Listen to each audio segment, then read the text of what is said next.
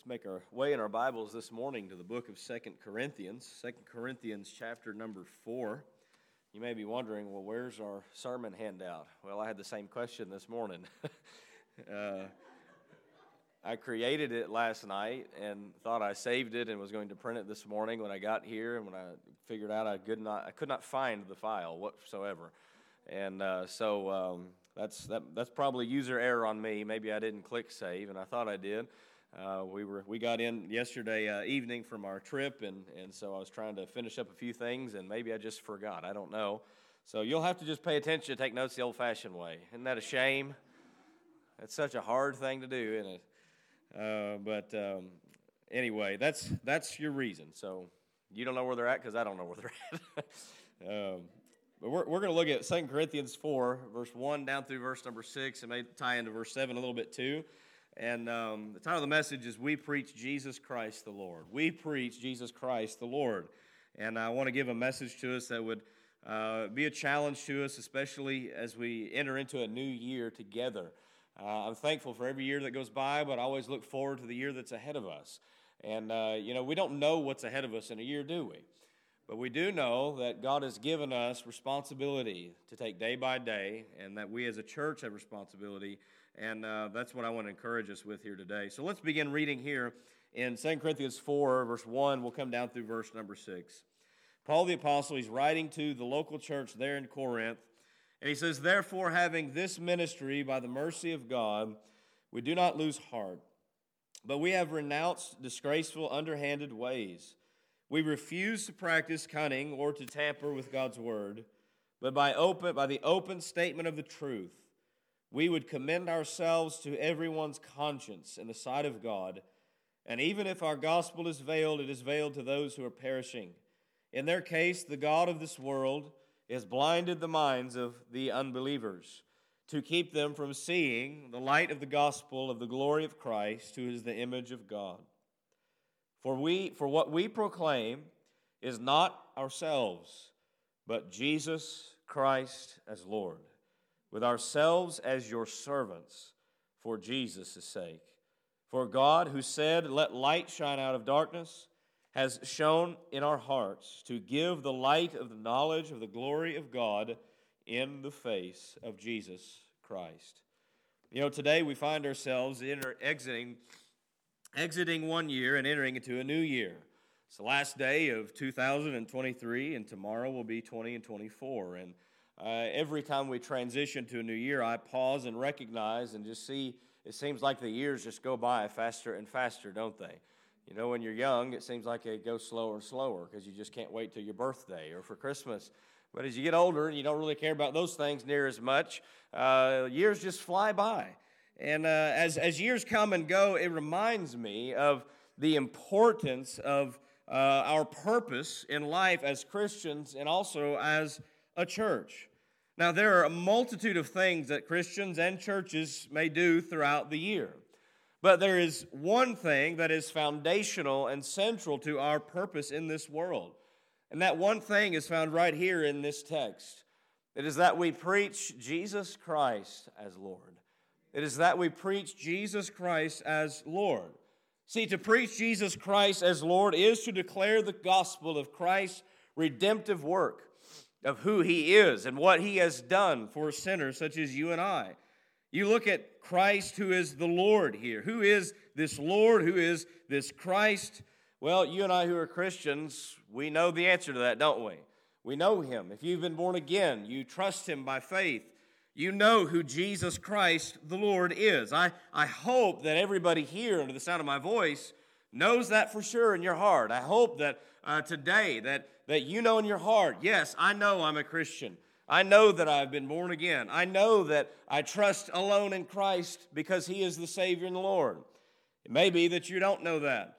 If that's the case, I hope today you'll see that. You need this Lord, that you need this Christ. You need Christ the Savior. Now, we think of ourselves who know the Lord today, but how many others have yet to have the conversion that we have experienced? You see, there is an untold number of men and women, boys and girls, who need the great salvation that I am speaking of. And this is why the mission of the church is to preach the gospel to all of creation. To preach the gospel to all of creation. Now, this is what Paul's talking about. We're familiar with the Apostle Paul and his ministry, that God had called him specifically as a preacher to the Gentiles to take the gospel beyond Israel and, and go to the uttermost, to those who were not Jews. And so our mission is essentially what Paul says there in verse 5 it is to proclaim Christ the Lord. Now we think about that mission. Year after year, you understand through church history, the gospel has gone forth. What do you think is to be done with the gospel this year as we enter into 2024? It's the same thing. It's the same thing. Is that the gospel must go forward. See, as we begin a new year, it must be our priority and mission to continue doing what we've been doing to preach Jesus Christ, to declare Him, to exalt Him, to show forth the glory of His nature and His character and His person and his redemption. We exist, church, as a beacon of Christ's glory. We are to shine brightly. We are to herald to the world who he is. It is our calling, it is our mandate, it is our purpose. So I want to point out a few things from this text and bring them to our attention that I find are good for us to recognize. Number 1 is this is the opportunity of gospel ministry. Did you know that gospel ministry is opportunity for us? It is privilege. And here's why consider our mercy that we have received by which we serve the Lord. Consider the fact that it is an act of mercy that you and I, as Christians, and we as the church that is Lee Creek Baptist Church, get to have a part in the service of our great God. You know, Paul says some very simple things in verse 1. You'll notice he says, Therefore, having this ministry. Well, what ministry? The ministry of the gospel in the ministry of the new covenant, which is tied into the gospel, understand. He, he said in the previous chapter, if you're coming through this uh, verse by verse and chapter by chapter, verse chapter 3, Paul is explaining that they are ministers of the new covenant. You look at chapter 3 and verse 6, he talks about God who has entrusted them with this, who has made us sufficient to be ministers of a new covenant, not of the letter, but of the Spirit. For the letter kills, but the Spirit gives life. You see, the new covenant was promised long ago in the prophets, and it was confirmed and established by Christ in his ministry and with the shedding of his blood. He came to confirm that covenant. He came to seal that covenant, to establish that covenant with his people. And what we read in, uh, in, in Matthew 26 28, when Jesus was establishing the Lord's Supper, which we'll partake of as members later today, he said to his disciples, This is my blood of the covenant, which is poured out for many for the forgiveness of sins. What covenant is Christ talking about? The new covenant. The new covenant. You see, the new covenant is, is, is redemption accomplished and applied in Christ Jesus. It is the fact that we, as God's people, truly do have the forgiveness of sins and eternal life in Christ alone in the blood of the Lamb. And the church, understand, has been entrusted with that sacred privilege, that sacred message. You see, why did Paul have this ministry? Why did Paul have this? Who is he to be given such a holy responsibility? Consider that for us as a church. Who are we to be given such, the, such a great responsibility to be entrusted with the message that saves souls, with the message of our Redeemer. When we consider who God is and who we are, we have no right at all to claim anything, do we? Who are we to claim anything for the eternal King of all creation? You see, to be able to serve Christ is a privilege that we as Christians, we don't really comprehend. We fail to see how holy it is, how high and honorable that is, that you and I are part of this work, that you and I have been entrusted with this. How, how could any vile, wretched sinner be given the holy task of doing anything that is holy given from God? Well, Paul gives us the answer here. How is it? What is the reason? The only reason that we have a ministry from the Lord is this. And the reason Paul had the ministry of the Lord, what's the text say? It says, By the mercy of God, he's been given this ministry. By the mercy of God. He said, What is the mercy of God? Mercy simply refers to God's compassion and pity upon his people. Mercy is mercy is intertwined with grace. You can't separate the two. We often say mercy is not getting what you deserve and grace is getting what you don't deserve, and those two go hand in hand. But you understand that, that mercy, mercy is, is at the foundation here for why we are who we are in Christ. You're not saved without mercy. You also don't get to serve Christ without mercy. Now, Paul understood on a very deep level the depths of God's mercy towards him. And I want to point this out to you in, in 1 Timothy chapter 1. I want to read this passage to you. If you'll look there with me. 1 Timothy chapter 1. and You look at verse 12 through verse number 16. 1 Timothy 1. And look with me at verse 12 through verse 16 for just a moment. Paul's writing to this to Timothy, who's a young pastor, and he says, I thank him who has given me strength Christ Jesus our Lord, because he judged me faithful, appointing me to be to his service. Though formerly I was a blasphemer, persecutor, and insolent opponent, but I received what? Mercy. I received mercy because I had acted ignorantly in unbelief. And the grace of our Lord overflowed for me with the faith and love that are in Christ Jesus. The saying is trustworthy and deserving of full acceptance that Christ Jesus came into the world to save sinners, of whom I am the foremost. But I received mercy for this reason, that in me, as the foremost, Jesus Christ might display his perfect patience as an example to those who were to believe in him for eternal life. To the King of the ages, immortal invisible, the only God, be honor and glory forever and ever. Amen. What do you see is at the heart of Paul's heart and what he recognizes as to why he is who he is and why he gets to do what he does? The answer is the mercy of God. And this always, this always sticks out to me. When you look at Paul, he knows full well who he was before he met the Lord. Don't you know who you were before you met the Lord? We all ought to recognize that. That will help us have perspective of what it means to serve Christ. Here he says in this text that he views himself as the foremost or the, the chiefest of sinners. In Paul's eyes, there was no greater sinner than him. There was no greater sinner than him.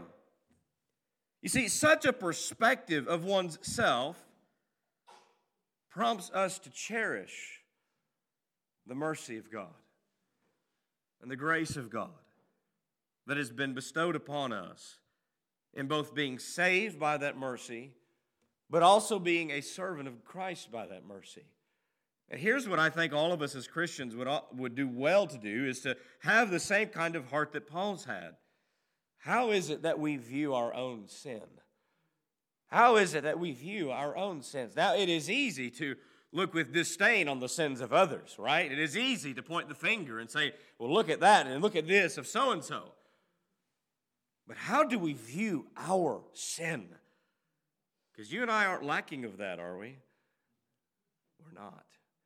How do we view our sin? You know, we, we think about our sin before we met Christ and, and then not only that, but we think about how we wrestle and struggle even with our flesh after we've met Christ and how merciful Christ is to us, even in our Christian life as his children. As his children. You know, sometimes we get aggravated at our children constantly doing the same old things, right? the same old things. And we get on to them and we discipline them and get on to them. And sometimes I'm humbled when I just think about how often I, as the child of God, have done the same thing. And yet He's so merciful to me. He's so merciful to you. You see, all of your sin and wickedness before you came to know Christ, you did it just as Paul did. You did it ignorantly in unbelief. ignorantly in unbelief. But how, how great was his mercy towards you? And therefore, to be called to have a part in the glorious service of Christ is a privilege beyond measure.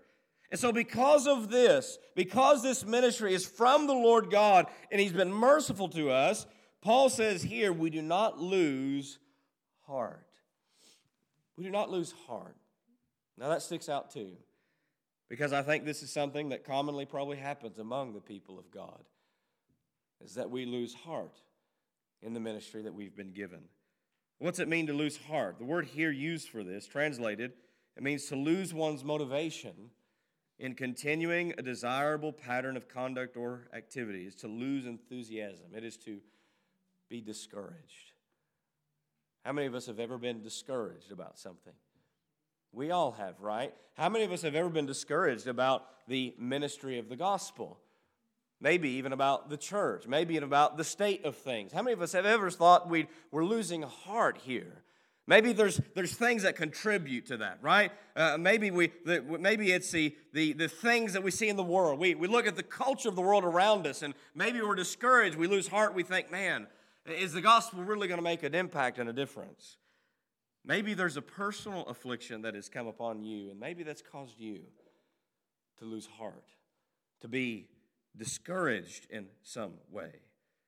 Maybe it's just the routine of things, going through your Christian Christian routine day by day and week by week, and you just kind of get into the get into the routine. It just becomes normal, and it's not not really full of fire and zeal like it once was. Maybe that makes you lose heart a little bit. You see, Paul says here, this is what this is what drives him. All right, when he recalls to the fact that his ministry he has, it is because of the mercy of God that sets his heart aflame. That sets a zeal within him as to why he does not lose heart. He does not lose heart because of Christ, because of God's mercy. His mercy is motivation to him. So we think about our own Christian life here. Where is our motivation? Where is our zeal? Where is our fire and our fervor that we ought to have for the Lord? You say, I feel like it's lacking. Then beg God to give you a fresh zeal. Beg of Him, pray, seek His face. Take your heart back to the old rugged cross and behold afresh the dying Lord suffering in agony and blood on behalf of you, the sinner risen from the dead, alive forevermore, conquered the grave, so that you have victory over, de- over death. I pray that God would stir afresh all of us with the mercy and grace that we see in the text. But not only do we consider the mercy that we have in serving the Lord, letter B under this heading, we also consider the method in which we serve the Lord. We serve Him because of mercy. That's what we got to remember as we go forward. But we also have a certain method in which we serve the Lord. Look at verse 2. Paul shows us his conviction here. He says, But we have renounced disgraceful, underhanded ways. We refuse to practice cunning or to tamper with God's word. What does Paul mean by this? What Paul means here is that he refuses any kind of method which would compromise the gospel message and the mission of the Lord Jesus Christ. He will not, okay? This is like a this is one of those non-negotiables, right? You ever have things in your life that are non-negotiables? We all should have some non-negotiables. This, no, this is off limits for me. So this right here is an off limits thing for Paul.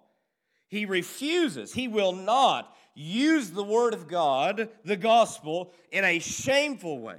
He will not use it for his own gain, nor will he tamper with it to make it more fit for the hearer. He's not motivated by money. He's not motivated by earthly accolades. He's not motivated by human approval. Paul here is committed to having integrity with the gospel, regardless of what that may cost him. A great reference here is Galatians 1 and verse 10. If you can jot this down, Paul says to the Galatians, who were in a bad place, They were being influenced by false teachers, a false gospel, people who had changed the gospel of our Lord. And he says in Galatians 1:10, he says, "For am I now seeking the approval of man or of God? Or am I trying to please man? If I were still trying to please man, I would not be the servant of Christ." You understand that there is a great number of men pleasers, all doing things in the name of Christ. It's not a new thing. You see it happening in Paul's day. It was in Paul's day. But Paul's conviction, he says, Am I trying to please man or am I trying to please God? He says, If I were to try to please men, I should not be the servant of Christ. Can we say this is true uh, of all who gather in the name of Christ? No. We look around us, and there are many who are forsaken the gospel, the true and pure gospel, all for gimmicks to gain crowds and bring in more people. You understand? I want you to understand this about me that my conviction is not about bringing in as most the most as many people as we can, as though, although we would love that, right? We want everybody to hear the gospel. But if that was my objective, man, I'd be up here dancing and putting on a show for you. that may drive people away instead of bring them in. Just let you know. My conviction is always to truth alone. Truth alone. Regardless of whether that brings in a lot of people or drives people away. We don't trade the gospel for gimmicks. We don't trade the gospel for greater fame and, and, water it down just to appease the hearer. You see, many dare not to ruffle the feathers of others with the truth for fear of division or offense. May I say to you that the gospel by nature is offensive, and it is a message that does indeed bring division. And I'll tell you that it is more dangerous to tamper with the gospel than to alter it for the sake of unity. Martin Luther rightly said, Peace if possible, but truth at all costs. Many today reverse that in their practice, as if to say truth if possible and peace at all costs. No, friend. You see, truth always has a cost to it, and that includes the sacrifice of peace with some writer of Proverbs said in Proverbs 23 23, he said, Buy truth and do not sell it. Buy wisdom and instruction instruct, and, and understanding. Buy truth. What do you think it means? You got to pay to get it. It costs something. It costs something. So we, as Paul here, we have to refuse to tamper with God's words for the sake of people because to do so is only to do a disservice to their souls. And thus, he shows us in verse 2 how we must minister. Notice that he says he ministers in this way we must minister by the open statement of truth. We would commend ourselves to everyone's conscience in the sight of God. What is the actual intention of truth? What is its purpose? Is it not to stir the consciences of men? That is what truth is intended to do. If it appeases the consciences of men, then something's wrong. If you come to church and you're never convicted about anything, I'm not doing my job. Call a vote and get rid of me. But if I'm preaching the text, the text is going to be true. The text is true, and it will prompt your conscience. It will stir against your conscience. It will convict you of things and it will enlighten you to things. Friend, the conscience of men down within their heart needs to be awakened to the truth and what they need. You recall when Peter preached the gospel on the day of Pentecost? You remember what the result was in the people? The Bible says in Acts 2:37 when they heard this they were cut to the heart. Cut to the heart. They said to Peter and the apostles, Brothers, what shall we do? Man, that's the response we want to hear. we want to see that. This is the truth, so how do we respond to truth? What do we do? Repent and believe on Christ. Repent and believe the gospel. You see, Peter didn't bring that question of conviction to them. The gospel did. The Word of God did. And so the Word of God always will do the work of God. That's a great principle for us to understand. The Word of God will do the work of God. That's how He designed it, and I'm thankful because I don't have the power to change anybody's heart, but He does. He does. See, this is why Paul is committed to the gospel and not his own methods. And this is why the endeavor to modify the message and practices of the church today for the sake of gaining more people is ultimately self destructive to the church itself.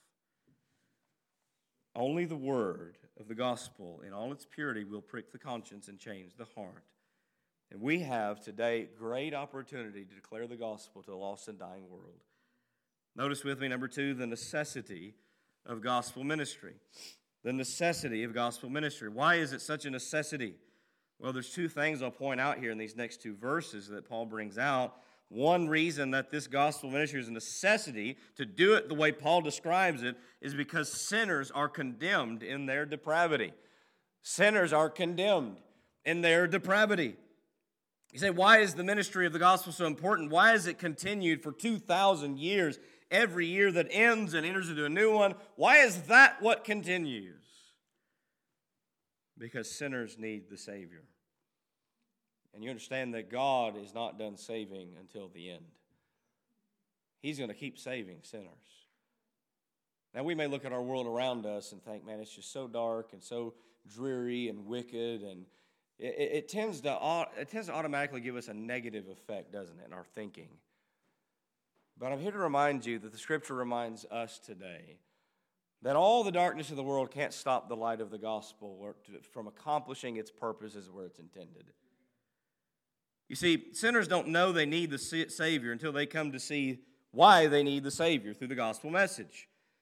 Now, we get some insight here into what's happening with lost sinners in this passage. In verse 3, the Bible says, And even if our gospel is veiled, it is veiled to those who are perishing. Now, some translations may say, If our gospel is hid, it's hid to them that are lost. Well, who are these who are perishing? Who are these who are lost? It is those who do not know Christ. You understand, there is going to be a number of people who will die and perish. To perish is the only end for those who never believe in Christ while those who believe are rescued from perishing. You know, we sing a song, don't we? Rescue the perishing, care for the dying. It's an evangelistic song. We ought to be evangelistic. We must be evangelistic because there's only two options for people you either perish or you are saved unto eternal life. Recall the most beloved verse that everybody loves to quote John 3 16, for God so loved the world that he gave his only son that whoever believes in him should not what? Perish, but have eternal life. So, what's the opposite of not believing in the Son? It is to perish. There's only two ways here. There's only two directions. You're either going to perish in your unbelief or you're going to have eternal life through faith in Christ alone. And so Paul's referencing a group of people who are perishing and will perish without Christ. So sinners understand they must have Christ or they will perish because the great day of God's wrath is coming.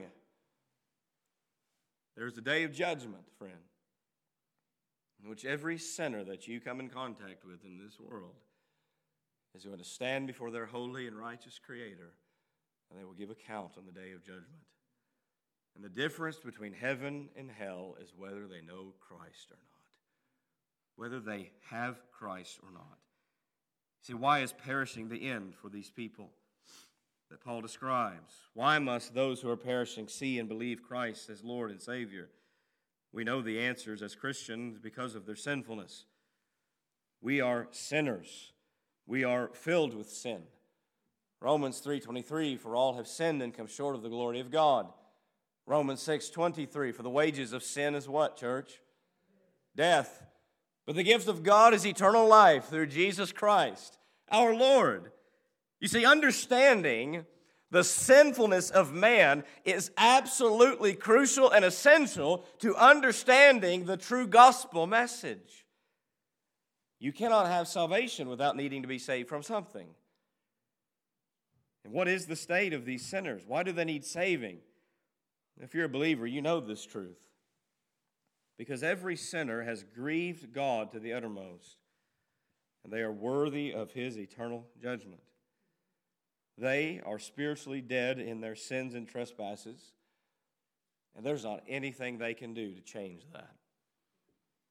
There's not anything a sinner can do to change who they are, their nature, what they do, and their destination they're heading towards. You know, I see often today people try to get religious and say, you know what, I'll just, I'll just start changing this part of my life and maybe God will be okay with me. Let me let you in a little secret God's not okay with that. you can try to turn over as many leaves as you want, but you've got a problem in your nature. In your nature. You need a new heart, and you can't change that. God said through the prophet Jeremiah, Jeremiah 12, 23, Can the Ethiopian change his skin or the leopard his spots? Then also you, can you, can you do good who are accustomed to doing evil? They cannot. See, not only is it impossible for lost sinners to change their nature and their judgment they're heading to, they don't want to do that. They don't want to do that. Why? Because they don't see the need for it. And that's the point here of this text. They don't see their need because they don't see their sin for what it is, and they don't see God for who He is. You see, lost sinners walk about in this world as if everything is fine, as if everything is just good, not realizing they are heading for destruction. See, notice that Paul says here that for some our gospel is veiled. What does it mean when something is veiled? It means that it is hidden. It is kept secret. It's not seen, right? It's, it's, it's not clearly articulated and understood. They, they don't see it. And even when you tell them, sometimes they'll just put it off because they don't want to see it or they don't want to acknowledge the truth and reality that is there. You know, sometimes I like to play with Spurgeon and I'll kind of put up my, you know, dinosaur hands and he knows that I'm on the way to tickle him, right? Across the room and I'll start walking real slowly. And, and so what Spurgeon does now is Usually he's in his high chair where he can't run away from me. And so as soon as he sees me go into dad dinosaur mode, he does this. You know, he puts his hands over his eyes. As if, maybe if I cover my eyes, he won't be coming to get me.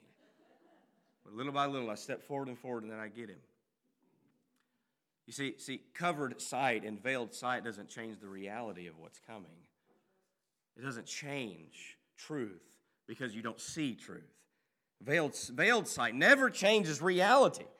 And so Paul is telling us for those who are perishing, the gospel is veiled, hidden from their spiritual sight. And because of such, they reject it, they neglect it, they even abhor it as religious fiction.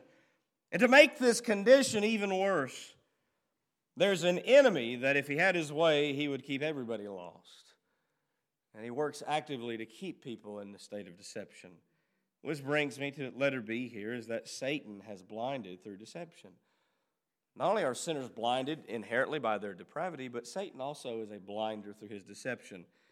In verse 4, notice what he says. Notice what Paul says here.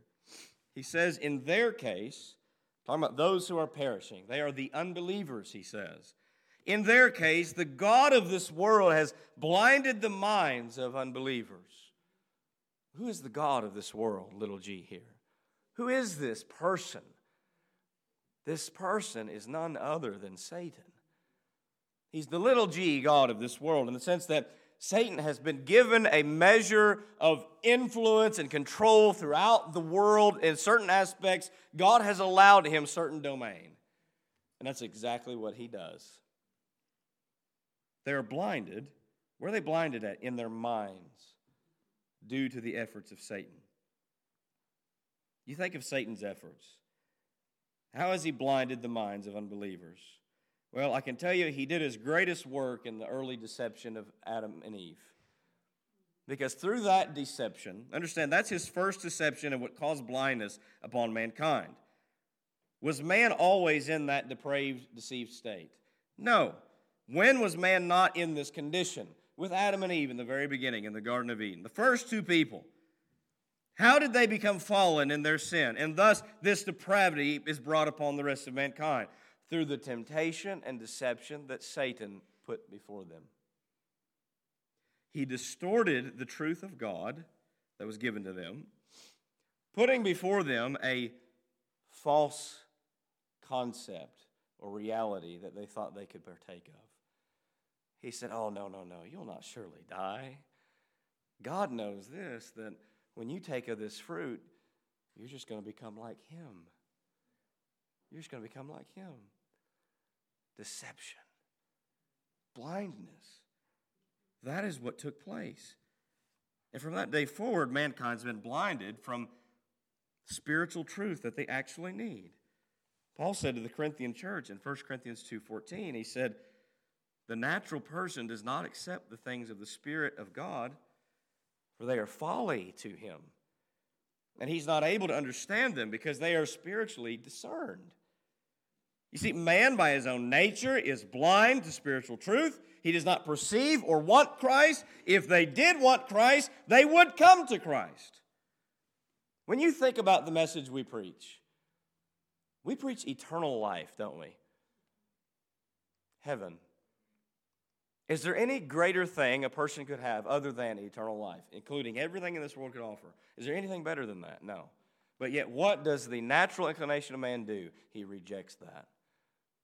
You know, if I announced on the news for Van Buren that today at noon, I'm going to be giving everybody a million dollars that shows up to church, do you think this church house would be full? They would. Because they want the million dollars. They could care less about Christ. But we tell them of Christ and eternal life, and they do not come. They do not come. See, why is it this way? Because Jesus, as the light, pricks them, and they don't like that. John 3:19. Listen to what John says. He said, This is the judgment. The light has come into the world, and the people love darkness rather than the light because their works are evil. The light exposes man for what he actually is. And so, therefore, he is bound to his blindness. But not only that, understand, not only does their sinful nature blind them, but Satan does, does extra works to keep people blind through his deception. And how do you see this? Just take a look at all the false religions of the world. False religions, the cults, the allures of worldly pleasure, power, and popularity. A long list could be given of Satan's tactics but we even have a clear example here in the previous chapter. This word veiled, Paul repeats it in this chapter, but he was just talking about certain people that were veiled too. Verse 14 of chapter 3, look at what it says. Referring to Israel, reading the Old Covenant. He says of them, But their minds were hardened, for to this day, when they read the Old Covenant, that same veil remains unlifted. Because only through Christ is it taken away. You know what they're blinded by? They're blinded by their religion of Moses, not the religion of the Lord. Israel, deceived and blinded by their own allegiance to, to Moses and the law and, and all that is of the old covenant, cannot see Christ for the glorious Messiah that he is and the new covenant that he came to bring. So close were they, yet so far. And through this, we see the danger of religious blindness. And I want you to understand, church, that Satan is an expert at this particular area religious blindness. For those of us who know the truth, we see this tactic used much in American Christianity. Because the greatest deception of all is a little twisting of the gospel, just enough to make it look right, but only to be damning. And I'll point this out to you in 2 Corinthians chapter number 11. Look with me there if you would. Turn with me just a few chapters over. You're already in 2 Corinthians. Look at chapter 11 with me. And look at verse 13. Rather, verse 12 through verse 15. Paul says to them, And what am I doing? What I am doing, I will continue to do in order to undermine the claim of those who would like to claim that in their boasted mission they work on the same terms as we do. See what Paul's saying? He's saying, I'm just going to tell you right now, there's others who claim to do the same thing I'm doing, but they're not really doing what I'm doing. And notice what he describes about them in verse 13. He says, Such are false apostles, deceitful workmen. Look at this, disguising themselves as the apostles of Christ. And no wonder You know what Paul's saying? This isn't a surprise, because look at who's behind it. For even Satan disguises himself as an angel of light. So it is no surprise if his servants also disguise themselves as servants of righteousness. Their end will correspond to their deeds. Do you see the danger here that Paul is warning the church about? How close to truth Satan can appear, but yet be such error that he leads so many away into their own condemnation. Sin and Satan are blinding. And Paul says that this blindness for the lost will continue to keep them from seeing the light of the gospel of the glory of Christ, who is the image of God. He said, Well, how then can any sinner ever be saved? The answer is right here with the word light. And on to the next verse. See, the word light here, it's only used here, this particular Greek word. It refers to illumination of the inner life, enlightenment.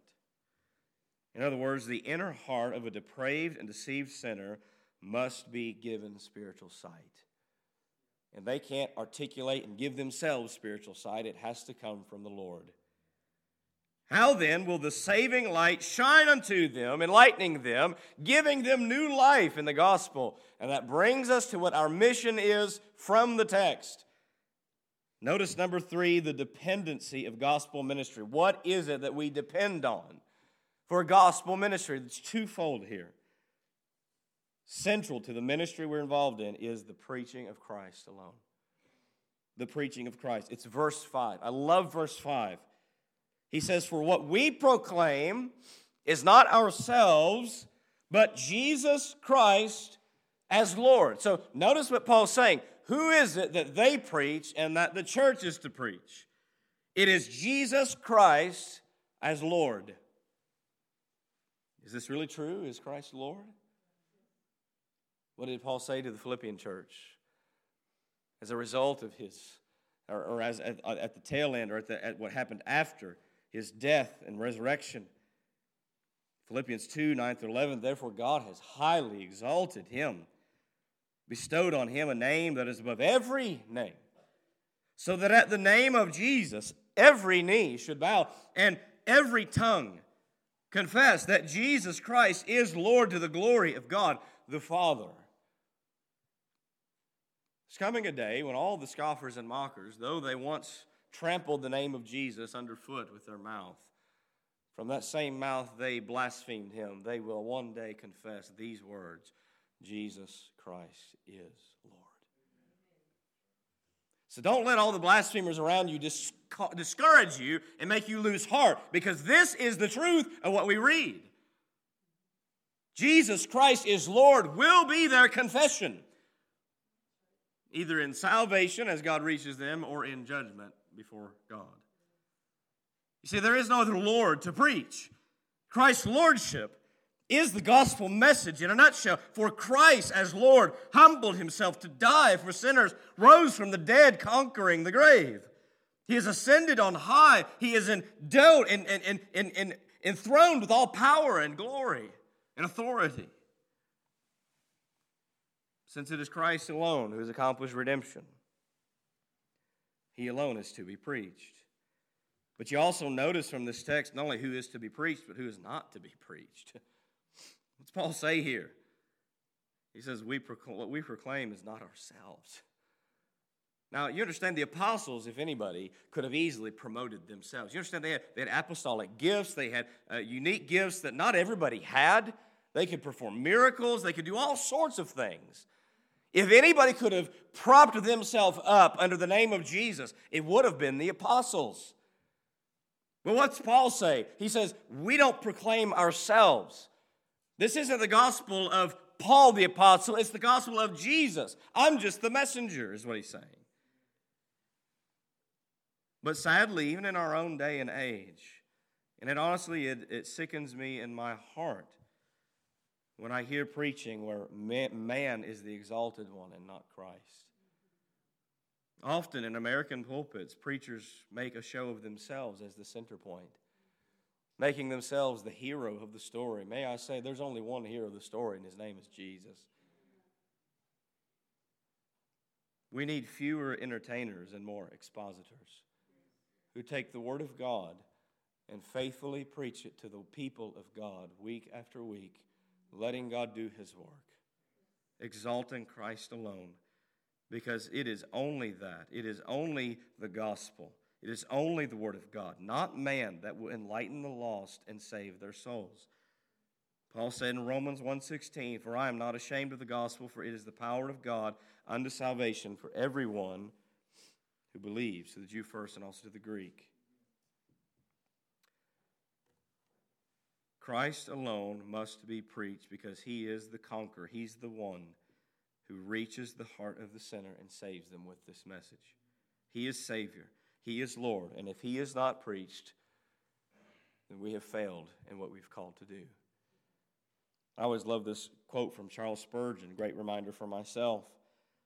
He says, The motto of all true servants of God must be, We preach Christ and Him crucified. A sermon without Christ in it is like a loaf of bread without any flour in it. No Christ in your sermon, sir, then go home and never preach again until you have something worth preaching. And that is true. See, when Peter and John were forbidden from preaching Jesus, how'd they respond to that counsel? They said, they said in Acts 4.20, we cannot but speak of the things we've seen and heard. Who are you to tell us to be quiet? We've seen Christ risen. He's alive. You think he's dead. He's alive. He's enthroned with power. You don't scare us, Sanhedrin. We're just going to keep preaching Christ. You don't like it, you do what you got to do, but we're just going to keep preaching Christ. You understand the ministry of the gospel? It's not just it's not just the pastor's ministry, the preacher, the missionary. It's the church's ministry. It's the collective duty of all of us to be a light of the gospel of Jesus. But the last part of this Letter B is in our dependency for gospel ministry is it is the preaching of Christ alone. But you understand that we depend on the power of God alone. The power of God alone. You look at verse 6, and I love verse 6. You look at verse 6 for a moment of our text. Notice what he says, For God who said, Let light shine out of darkness, has shone in our hearts to give the light of the knowledge the glory of God in the face of Jesus Christ. You know what Paul's doing here? He's using God's creation event as an analogy for what happens when the gospel penetrates the heart and gives new life. Think about the power exhibited by God in speaking everything into existence out of nothing. That same power transforms the heart of sinners because it's only that power that can do that. It's only that power that can do that. And Paul understood that. Paul was this blinded Pharisee that Christ struck down on the road to Damascus. He was hardened in his heart. He had no, no will to go towards Jesus. And there on, the will, there on the road to Damascus, he struck and blinded by the light of Jesus, not just his radiant glory physically, oh, but the light of the gospel struck to his heart. He knew that whoever this was that struck him down has to be the Lord. And when he heard it's Jesus, what humiliation he must have felt. It was Christ who is persecuting that actually is the Lord. See, we've been taken from the kingdom of darkness to the kingdom of light, Colossians 1:13 tells us. And you notice what Paul's what, what Jesus says to Paul when he gives him his commission. In Acts 26, 16 through 18, he's recalling this, but it ties into what Paul is saying here about his ministry and the ministry of the church. Paul said, Jesus said to Paul, He said, But rise and stand upon your feet, for I have appeared to you for this purpose, to appoint you as a servant and witness of the things in which you have seen in me, seen me, and those in which I will appear to you, delivering you from your people and from the Gentiles to whom I am sending you. Notice this, He's sending him to the Gentiles for this purpose, to open their eyes, so that they may turn from darkness to light from the power of Satan to God, that they may receive forgiveness of sins and a place among those who are sanctified by faith in me. You see, Paul's dependency is not on himself, but it is on God alone. Verse 7, he kind of communicates that further. He says, We have this treasure in jars of clay to show that the surpassing power belongs to God and not to us. not to us. Church, may we remember that our mission, it's not dependent upon our power. It is only dependent upon the power of God. It is always His power. I could go on and on with other scriptures, and I won't do that for time's sake. But I'll close with this one. Paul wrote to them in the earlier letter in 1 Corinthians 1:18.